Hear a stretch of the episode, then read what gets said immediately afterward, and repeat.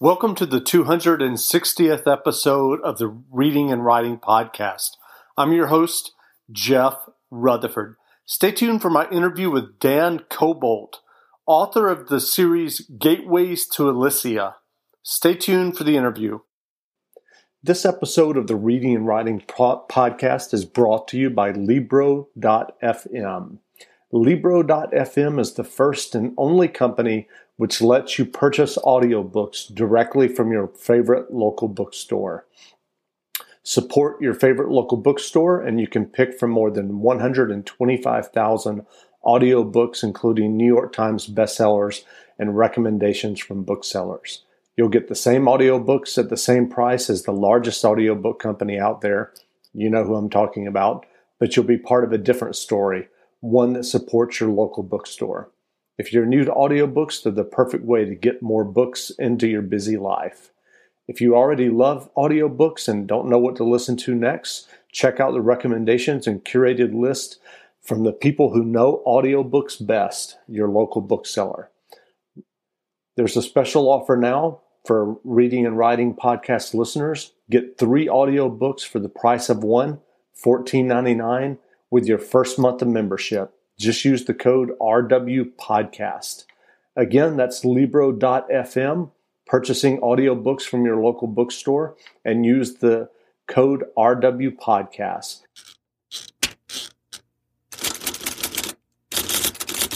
Welcome back to the Reading and Writing Podcast. My guest today is Dan Koboldt, author of the new fantasy novel, The Island Deception, Book Two of Gateways to Alissia which has just been published. Dan, welcome to the podcast.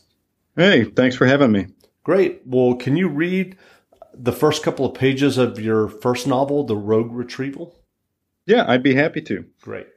This is chapter one, which is called Disappearance.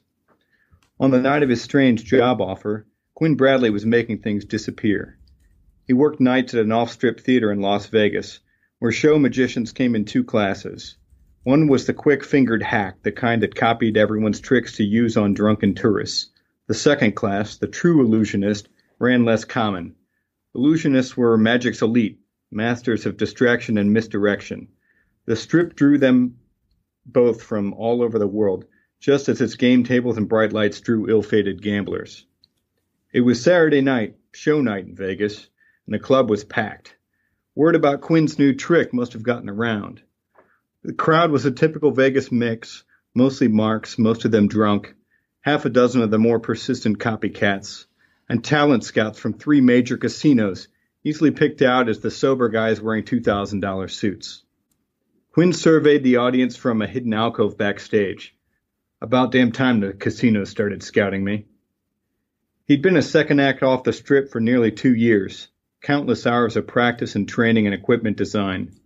They'd ignored him as long as they could because he was from here. Recruiting him wouldn't bring the fanfare of nabbing a performer from New York or London. But they can't ignore me any longer. Quinn Bradley? A man in a dark suit stood behind him. He was tall and wore the suit well. Light hair, delicate features, and that youthful, clean shaven look of Nordic ancestry. You shouldn't be back here, Quinn said. Backstage was off limits to everyone. The last thing he wanted was some wannabe poking around his props and equipment. We need to talk. He had a faint accent, definitely European, but Quinn couldn't place it. I don't know you, Quinn said. I'm Lars Thorson. He offered his hand. Quinn ignored it. He wasn't about to let a stranger touch his hand two minutes before a performance. Did you say Thor's son? Thorson. It's Swedish. And I'm probably not interested.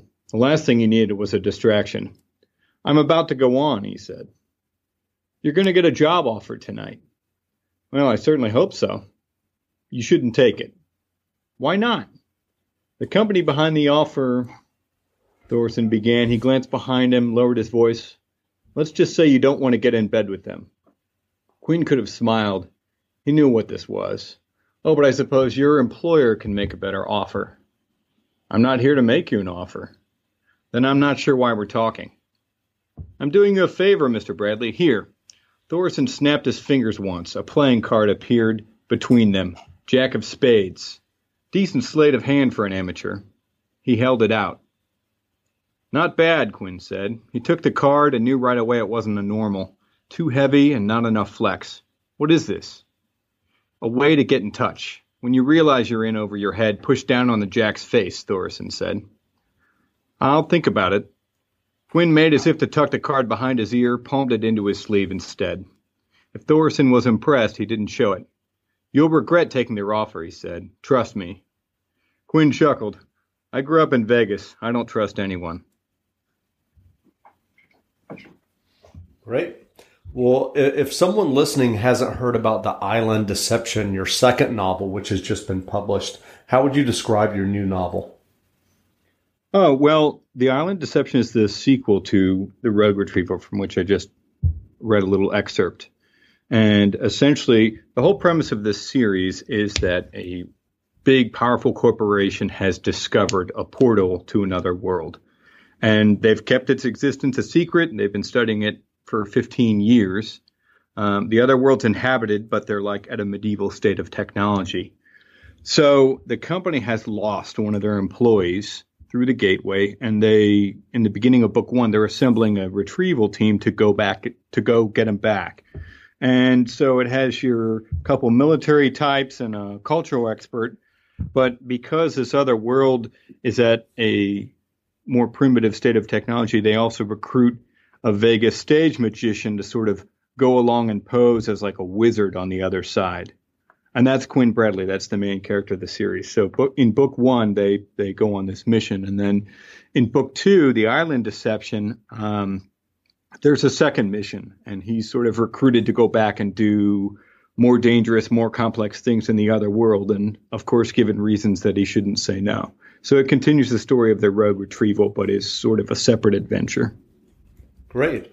Well, um, what was your writing journey prior to writing your first novel, The Rogue Retrieval? Well, that wasn't my first novel. It was just the first novel that I tried to do anything with. I um I started well, tell us about, about. Yeah, well, I, st- I started about eight or nine years ago. I I have been a reader forever. I've toyed with the idea of writing, and like most people have. Uh, and then I finally said, well, if I'm going to do this, I should try and get serious. So I took a fiction writing class, a night class, and that was um, Introduction to Fiction Writing, just uh, the kind of class where you write two stories and work, have them workshopped in the class, and get some have an instructor who provides some guidance and that sort of thing. So that was how I got started. I took that class. I took the next one, which was advanced fiction writing, even though we weren't really advanced at that stage. Um, and then, but you know, one piece of feedback I kept getting because I was writing sci-fi and fantasy stories was that they felt like part of a bigger story, and so I figured that was a good sign that I should maybe try writing a novel. And it just happened to be November when this occurred to me, and NaNoWriMo was starting up. That's National Novel Writing Month. Have you heard of that? Yes, I have. Mm-hmm. Oh, okay. So I thought, well, I'll give this a whirl and uh, try and write a 50,000 word novel in the month of November. And I was able to do it. I really enjoyed the process. So I started doing that every year and I sort of shifted into focusing most of my energies on novel writing so in 2012, I for NaNoWriMo, I started writing this new book that would go on to become the Rogue Retrieval. So it took me about I started in NaNoWriMo and then I finished it about a year later. And then after that, it was sort of a classic journey, you know, querying and found a literary agent who put it out on submission, and sometime later uh, we got an offer from Harper Voyager to pick it up, and that was picked up as just a single book, but with an option on my next one. So after the Rogue Retrieval had just come out, I sent my editor my manuscript for what I thought I would do for book two and a proposal for book three, and he said, "Let's do both." So it, it became a trilogy. Great. So you, are you working on the third book now? Yes, I am. I'm actively writing it right now. It's due in the summertime, so I'm it, it, will sort of end this end the main story arc for this series, so it should be a, what I hope is a satisfying ending for anyone that's been with me for book one and book two. Great. And so, what has been your experience in terms of process of the NaNoWriMo? Um, had had you written much um, of a plot outline, or do you just kind of um, kind of go where the story leads you, so to speak? The the first few I did, it was really just I had a concept in mind and I just went with it. And I think NaNoWriMo was good for that because it forces you to, you just, you have to get words on paper every day um, consistently to have a shot at making 50,000 words. So I think that was a good sort of training exercise for me to start like, okay, sure, getting into the practice of writing every day and not trying to go back and edit and make it perfect when it's just the first draft. So I think that was important for me as a writer to kind of just get practice in the craft and to train myself to do that on a regular basis. more recently, I've been trying to at least ha- have a um, a rough plan for what story I'm going to write and what the major plot points are. I'm a fan of uh, that Larry Brooks story structure, so I try to adhere to those tenets of like the different aspects and elements of a story structure. I don't always do it because NaNoWriMo is crazy and you just you don't always get to write exactly as you planned. Uh, but it's at least part of my process to try and plan it out a little bit in advance. Gotcha. So, um, as you explained earlier, your books have this um, this uh, fantasy uh, um, realm um, that you said is medieval. Um, were there were there fantasy writers that you had enjoyed reading that maybe you had in mind when you started working on um, your first novel or, or the Rogue Retrieval specifically? Well, that's an interesting question because you know I had I've read a ton of fantasy, and of course, you want to aspire to be like the greats. You know, I like Tolkien and Terry Brooks and some of the big names of classic epic fantasy. Uh, Raymond Feist is one of my favorite authors.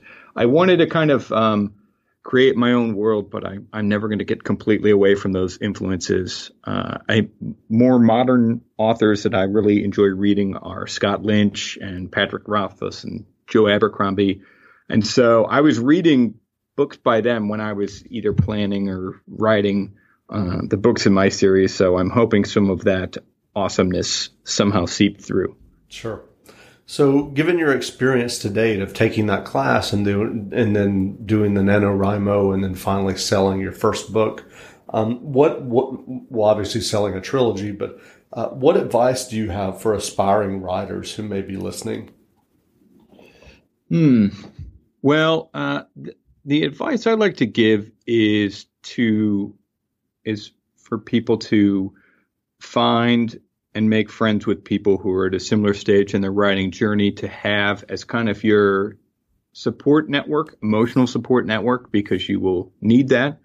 And um, it's also a good source to find critique partners, which I think are immensely valuable. But, uh, you know, everyone needs to have sort of their inner circle of friends who understand what it's like to try and be a writer who's trying to break in in the modern age of publishing and who will also be your most ardent supporters in the event that you get somewhere and ha- actually have books or stories that come out. So, uh, you know, making make friends with other writers is my chief piece of advice.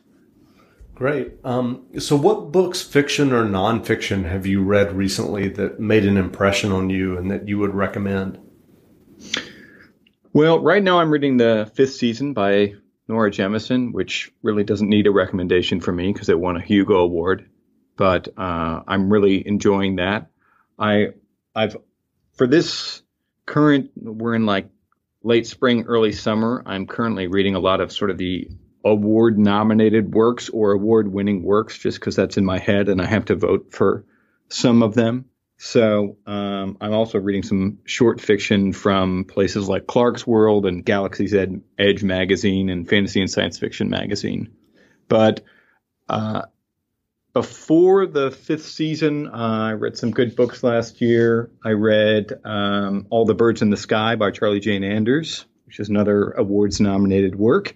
And, and I also read Arabella of Mars, which is closer to like a YA but uh, sort of YA Victorian space travel. I don't really know how to. I mean, the book kind of defies any categorization, but that was another book that I enjoyed recently. And I've also been reading some books from my fellow Harper Voyager authors, like uh, Michelle Hauck's uh, Grudging and Faithful. Uh, she got started with Voyager about the same time I did, and she writes truly epic fantasy in a, in a lovely secondary world. So I've been reading some of her work.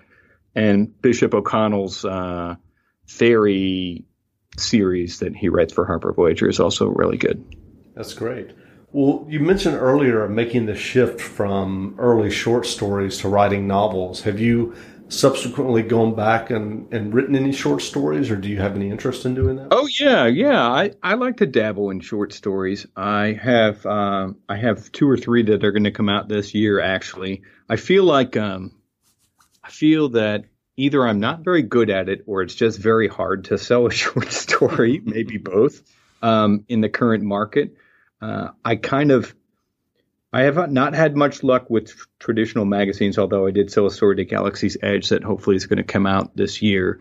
I do really enjoy being part of themed anthologies, though. That's where I've had the most success in writing and selling stories, and also it sort of means that there's a product like a book that you can um, point to as something that ha- has some of your work in it, and then you can help promote and be a part of with the other authors who who put a story in the anthology. So I've done a couple themed anthologies with Third Flatiron, and it's just been an enjoyable process. So I think I will have by the end of this year, I'll have like five published short stories. So I still dabble in it. It's uh, I feel that when I look at what a short story pays, it's hard for me to versus what it takes out of me to write one. I'm like, no, I should really be focusing on the books, but I st- I can't get away from it entirely. Gotcha. So if someone is interested, where can they find you online? Well, the easiest place to find me is my website, which is dankoboldt.com. Uh, I'm also out and about on Twitter and Facebook, so I'm easily found there. And occasionally you can see me in person at events in and around the Ohio area, so that's another place to look out for me. Great. Well, again, we've been speaking with Dan Koboldt, author of the new fantasy novel, The Island Deception, Book Two of Gateways to Alissia. The novel is in bookstores now, so go grab a copy or buy the ebook. And Dan, thanks for doing this interview. Hey, thanks so much for the invitation. This was fun.